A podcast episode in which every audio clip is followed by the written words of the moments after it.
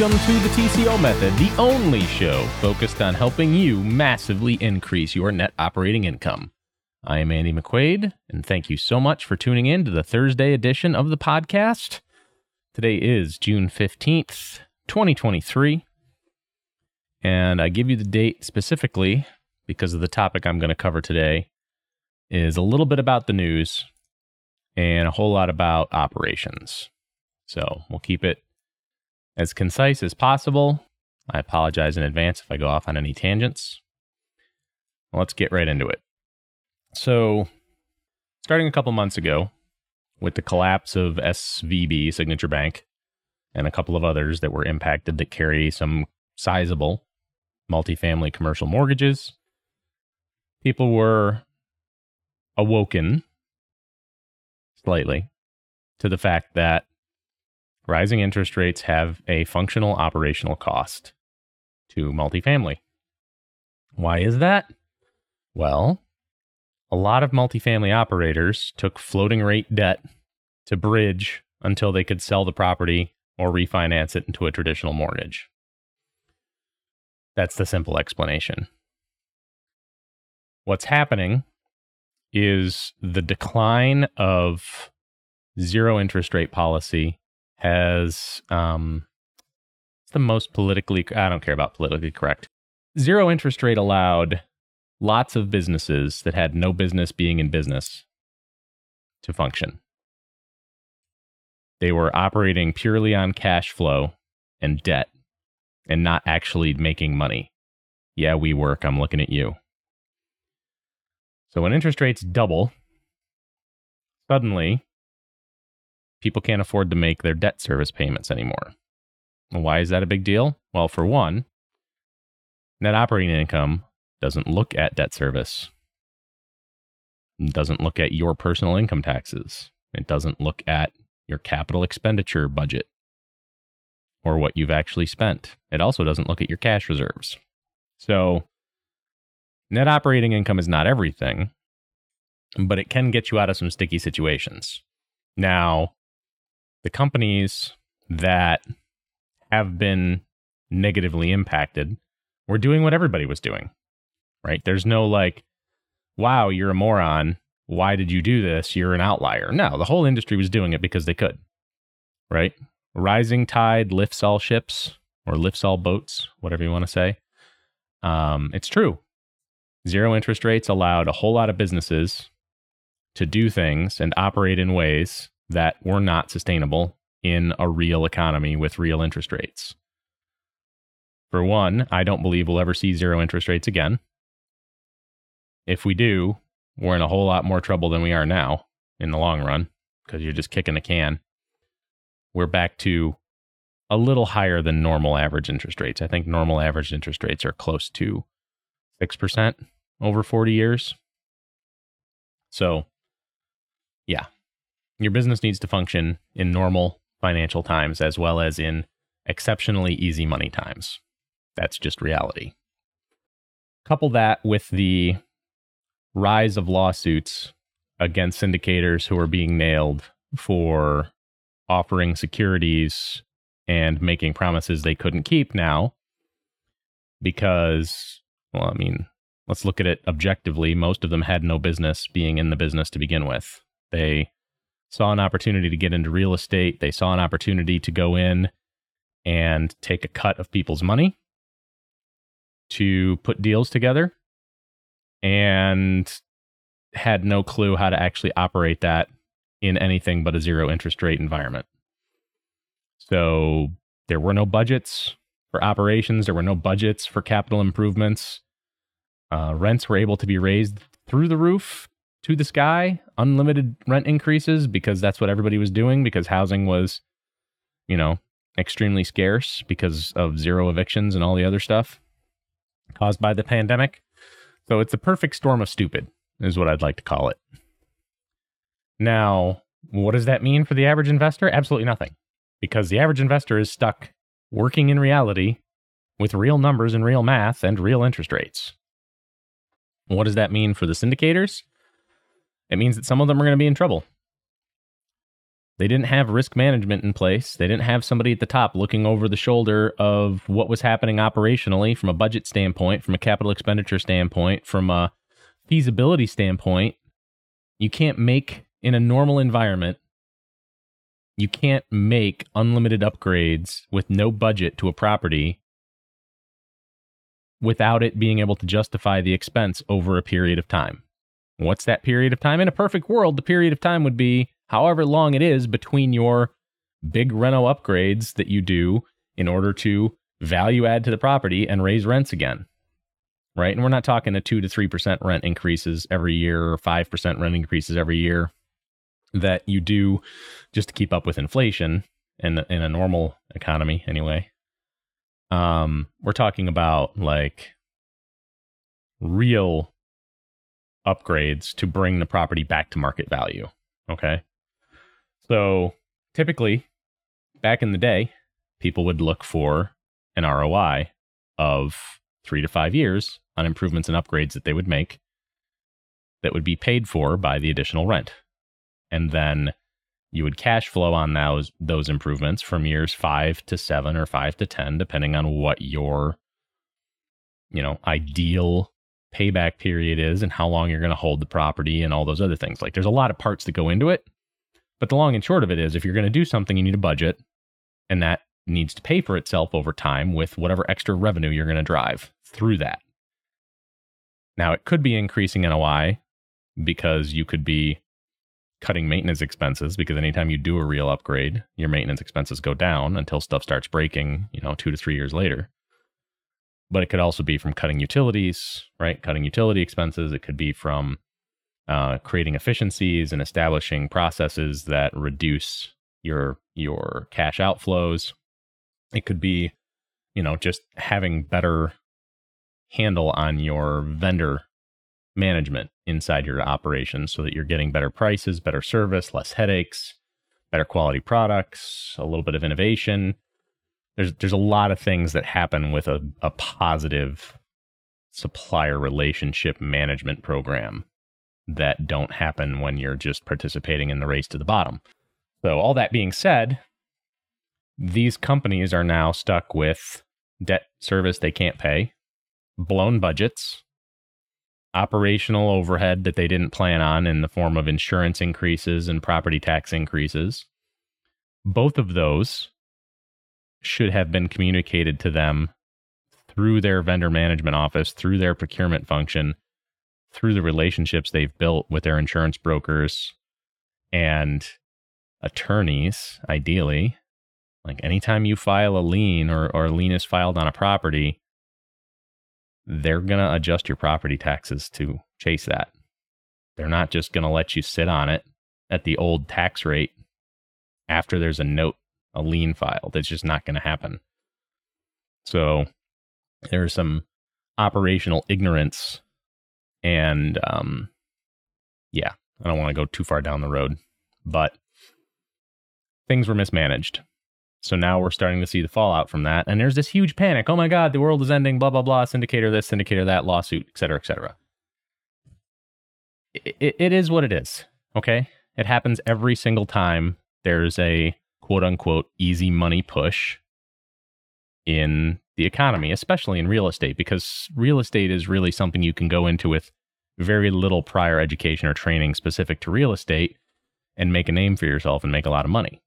That's one of the beauties of real estate. The downside is that the risk increases with less experienced, less honest, and ethical operations.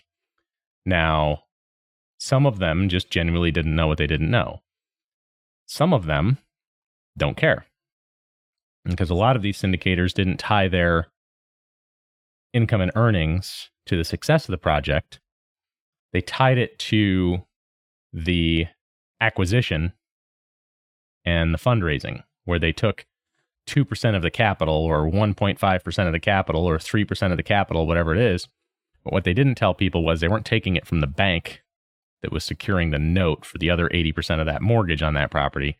They were taking it from their fund investors, which means they were really taking closer to 10% of the money that was getting dumped into the pot. Perspective is everything. If you don't like what I'm saying right now, you can send me an email to podcast at tcomethod.com. I will gladly debate you. Anyway.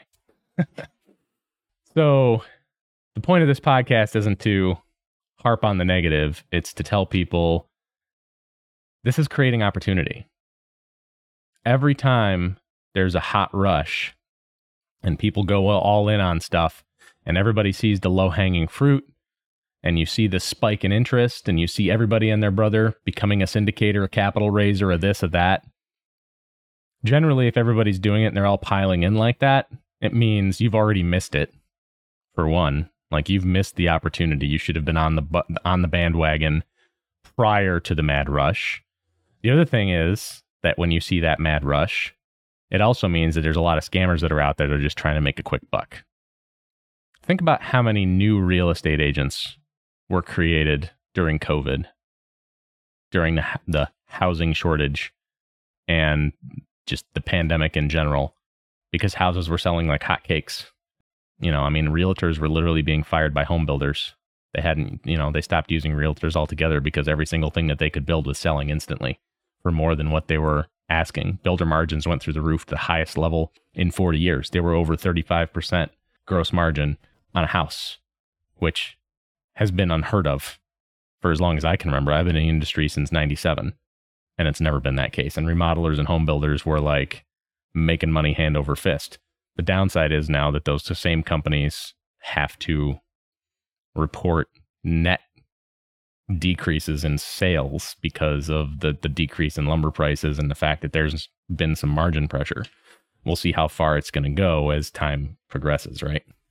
But anyway, so the point of this podcast is to make sure you're keeping your eye on the ball for the opportunities that are going to come. Every time there's mismanagement, every time there's an ec- economic downturn, opportunities are created in real estate. You're going to see as the tide comes out, you're going to see a lot of ships grounded on the shoals. Okay. Your job, what you should be looking for is the opportunity to get in there, buy that asset at the right price, fix it up and operate it and make some money. Don't do things the wrong way. Control your NOI, control your budget, control your quote unquote uncontrollable expenses like utilities. There are ways to reduce your annual outlay on a lot of things. Now, if your property was built that you're looking at picking up, you know, post 2010, clearly your energy improvement projects are not going to have the same ROI as if you go in and do an energy improvement project in a, a 50s to 70s built community, right? If it was built in the 80s, early 90s, there's still some potential meat on the bone there that could be, you know, significant five to six figures if the property is big enough or if your portfolio is big enough. But those are all longer term plays, right? You can't immediately gain ROI on changing fixtures. Why? Well, because if it's not through a government grant, you're buying them, then you're spending money to save money, which is okay. Spend to save is good, but it's a long term play, right? If your disposition plan is to hold it for a couple of years and then sell it for a higher value than you bought it for, that's not going to work for you. By the same token, are you are you willing to wait, you know, two or three years for the ROI on, ROI on those projects if you had to pay for it. Not if you're going to sell it, right? So you need to find things that you can do that can increase your net operating income now, right? Insulate yourselves from the stupid that's going on. Interest rates should probably continue rising. inflation's still out of control. There's still a lot of weird variables out in the global economy with issues with Taiwan and Ukraine and Russia and whatever that can impact things and, and tie things up and, and really hurt not just the construction real estate industries, but you know, the overall economy. So you need to be aware of that. The lack of awareness is exactly why these operators are where they are they didn't follow the money. They didn't ask the questions in the news about what's the motivator for this information coming out. If you've ever read the book Animal Spirits or are familiar with the term animal spirits as it relates to the markets, you will know what I'm talking about. You always have to go back to the core motivator behind the news. If there's somebody out there screaming at the top of their lungs that everything is fine and that everything will go back to normal and pay no attention to the man behind the curtain, if you're a Wizard of Oz fan, if that's the stuff they're doing, you need to be looking even harder at what the motivation is behind the story. A recent example of that is look at all of the office real estate managers and operators and owners that pushed so hard to convince everybody through the media that it was still a good investment and everybody was going to be back in the office right after the pandemic was over. How's that working out for you now? Office is not dead, not by any means. I'm not saying that. There's been a paradigm shift. And so Office is at the top of the food chain as far as negative impacts. Not the top of the food chain, the top of the list as far as negative impacts. So, what does that mean? Well, it means that Office probably isn't worth what it was, even Class A. It means that spaces are going to be smaller. It means that leases are going to be a little tougher to sign in certain markets. And it's very fractional, it's regional, right? The, the, the, the real estate industry as a whole is very much demographically and geographically segmented in ways that makes it very hard to quantify the overall picture and what's and what's happening. Some stuff is going to go great in some areas and go terrible in others. That's just the reality of the industry. But I digress. The point is, the people who were screaming the loudly, the loudest that everything was going to be fine with Office are the ones who had a financial interest in making sure that there was cash and investment coming into the Office category of real estate investment. Because they literally got paid for Office, either leasing, owning, managing, brokering deals. It was their bread and butter. They were looking out for their bottom line, for their interest, for their pocket. The problem with that is that it was kind of the blind leading the blind. Now, if they knew Office was going to take it on the chin and they were misleading people, that's an ethical problem. If they believed the hype that everything was going to be fine because somebody that they trusted said it was, then they just weren't aware of what was actually going on in the world. Anyway, now we see it with syndicators. Everything is fine. Put your money with us. We know what we're doing. Blah, blah, blah. The only people, and this goes into who's on your team, other, other episodes that we've already done. The only people I would trust in a syndication right now are strong operators with a track record of success that have realistic returns on your investment, realistic time frames for how the investment is going to be operated, handled, and disposed of, right? And who have actually worked in a down real estate economy. They need to have seen what happened during the great financial crisis, right? 07, 08, 09, 2010, 2011. They need to have functioned and done something involving real estate then not just been house closings. Like they need to actually have been involved in commercial real estate on some level then. Because if they were not, then there's literally no reason you should be putting your faith in them unless they can show you that their money is just as much at risk as your money and that they're not just taking their pay from the acquisition. I'm sure that that sentence didn't make me any friends. I don't really care. It's an investment, right? You should be just as exposed as the rest of the investors. Yes, you're doing the work. Yes, it's a job. Yes, you should get paid for your time and effort. However, 10% of your investors' proceeds, they're going into the deal up front before you've actually executed anything, it's probably a little steep. Yeah, I said it. Don't like it? Podcast at tcomethod.com. Anyway,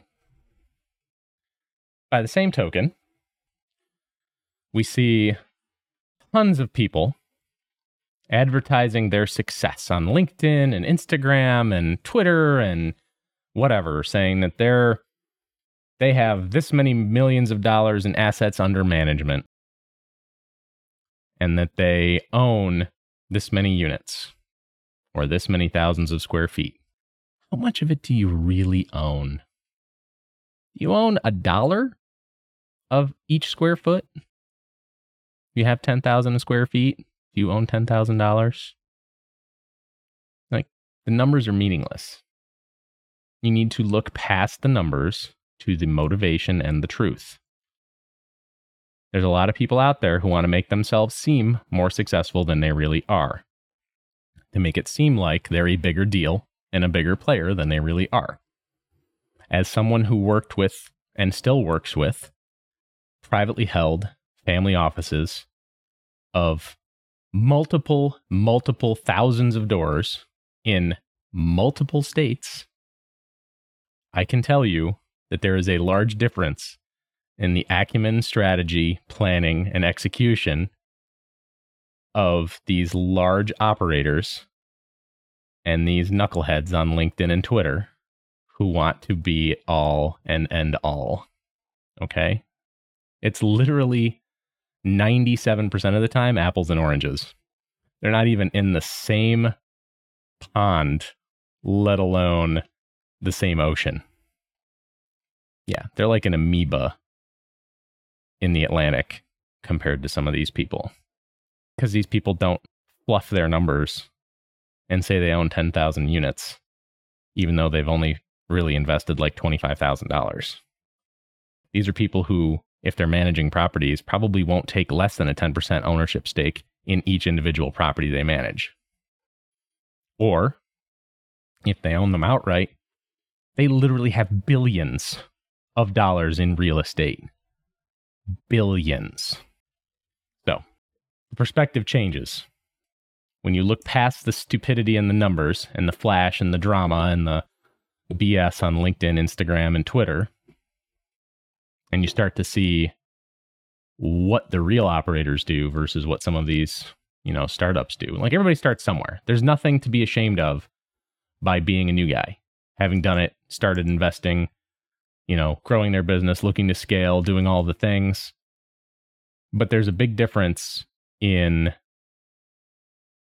we'll call it ethics of appearance. Be honest, be genuine. You'll probably make more friends by being like, oh, yeah, well, you know, I invested in some. Or I, you know, I invested, you know, 25 grand into this deal and 50 grand into that deal. As opposed to, well, I, I have this many millions of dollars of assets under management. Well, cool. What do you own of that? I have this many units. Awesome. You have a dollar per unit? Like, how much of it do you own? I have thousands and thousands of stocks. Yeah, shit, they're penny stocks, but I have thousands of stocks. I'm a stock trader. No, that's not how it works. It shouldn't work that way in real estate either. Sit down and shut up. Anyway, all right. So, what can you do today to impact your NOI based on everything that's going on and all the panic in the economy? Oh my God, the sky is falling, blah, blah, blah. Well, control your controllables. Don't defer maintenance. Going to cost you more in the long run. If you're looking to sell the asset, your deferred maintenance plan may change. You want to spike your NOI for 12 months before you try to get it sold so that it's worth more. Like, I get it. I don't necessarily agree with it, but I get it. Seen it done lots and lots of times by big and small operators. It, it is what it is. But the reality is, when you defer maintenance, you're going to pay something like two to three times what it would have cost you if you had just fixed it when the problem started. That seems like bad math to me. Oh, but the interest rates. Oh, no, hold on. Slow down. Yes, I understand interest rates are higher. But you're talking about taking a 250 or $300 problem and making it into a $1,000, multiple thousand dollar problem or more by neglecting it. I don't care what the interest rate is. These interest rates aren't permanent. You're going to see some normalization and they're going to start coming down once inflation's under control. Tripling or doubling your expense in the short term is stupid. Period. I don't care what your budget is. I'm telling you right now 90% of the time, your budget's wrong. Why? Because it's always built around stepping over dollars to pick up pennies. I have yet to walk into an operation where that's not the case. Change management is a thing, it has costs beyond just training people and getting them out in the field. So, what else can you do? Negotiate with your vendors. All of them. 1099s, insurance, vendors that sell product, all of them, you need to look at what you're bringing them at scale. If you own more than one property, more than one LLC, more than one whatever, you need to be looking at all of those and combining them into a single entity so that the vendor can see what you're really bringing to the table. Proper, I can tell you from the supply side, properties change hands so quickly that they don't they probably don't actually know everything you're bringing to them unless you have everything centralized on your purchasing, which is very hard to do in multifamily and commercial. So you need to be looking at how to do that. You can centralize some of purchasing as far as setting standards, relationships, rebates, terms, service levels, pricing, products, you can set all that stuff at the corporate level and have it executed at the local level when the local level is purchasing. You don't have to take everything away and create new jobs in your office. We're trying to save money, not spend more. What we might need to do is reallocate resources in a more intelligent way. There's all sorts of systems out there that will allow you or force your properties to purchase from specific vendors.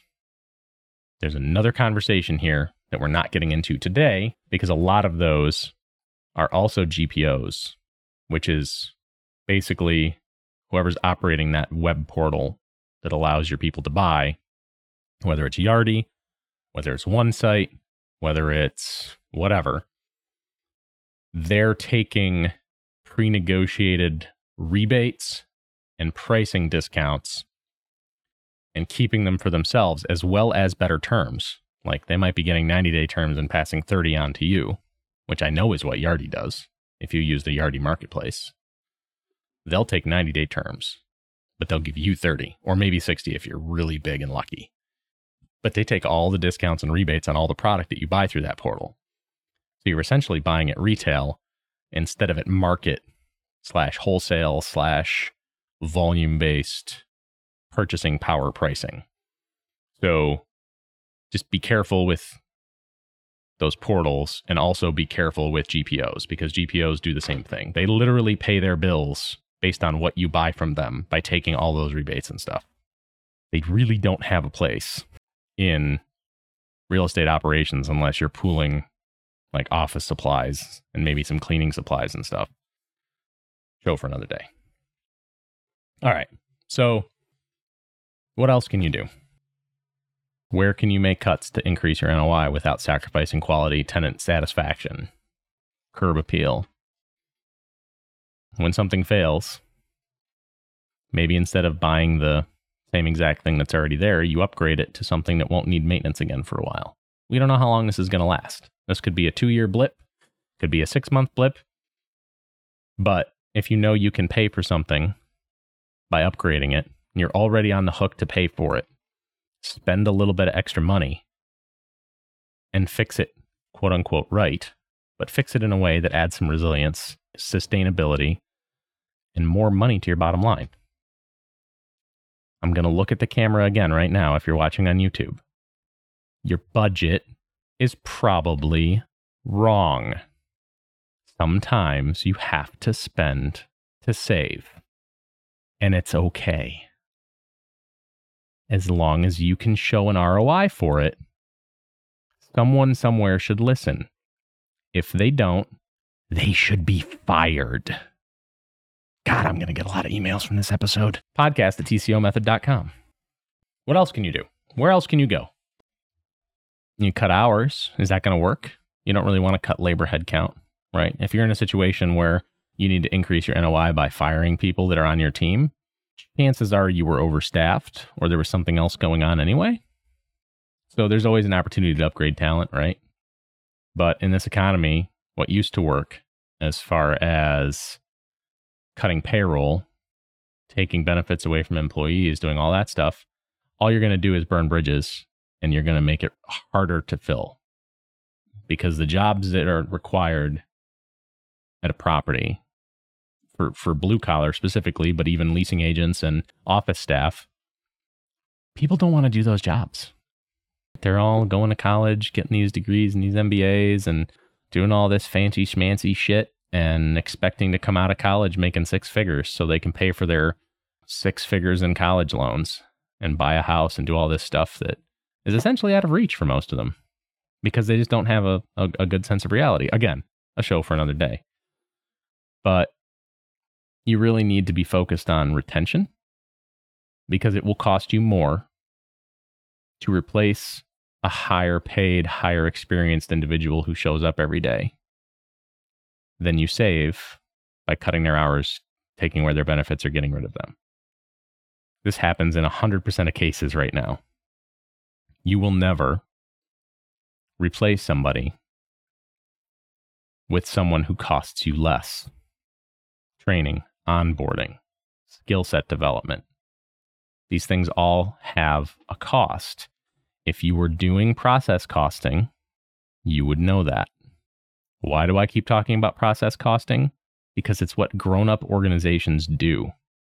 If you're looking to scale, if you're looking to get better at what you do, you need to have a firm grasp on what every single thing that happens in your organization costs you, both in actual money and in opportunity cost. And then you need to have a firm grasp on what everything you do costs you in opportunity cost and real money. It's not just about time. Because guess what? Time is money. Everything in business is money. Every single input and output comes down to dollars and cents. It is quantifiable. And that means the stuff we choose not to do, or that we don't take action on, or that we miss the boat on, is an actual opportunity cost with dollars and cents as the result, positive or negative. If you don't like it, I don't really know how to help you because you will never be able to scale to the fullest of your ability if you continue half assing it. That's life.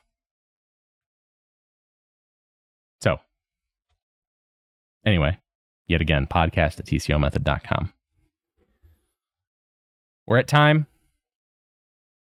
I probably should have gone more into depth on a couple of things, but start thinking about where you can impact your bottom line today without negatively impacting it later. And that math will serve you every single time in a positive fashion. If you like today's episode, if you hate today's episode, if you want to talk more about today's episode, leave a review on Apple Podcasts or Spotify. Leave a comment on the episode. I will respond to it. Send me a comment on Instagram or Facebook or Twitter, Andy McQuaid, or maybe McQuaid Andy on Instagram and Twitter. Well, anyway, it doesn't matter. Go to my website, andymcquaid.com. You can find all my links there, there. And then I don't have to explain it on this podcast. Go subscribe, leave a review, leave a comment, share it, let people know it's out there. I appreciate you. It is Thursday. Have a great weekend. I will talk to you next week.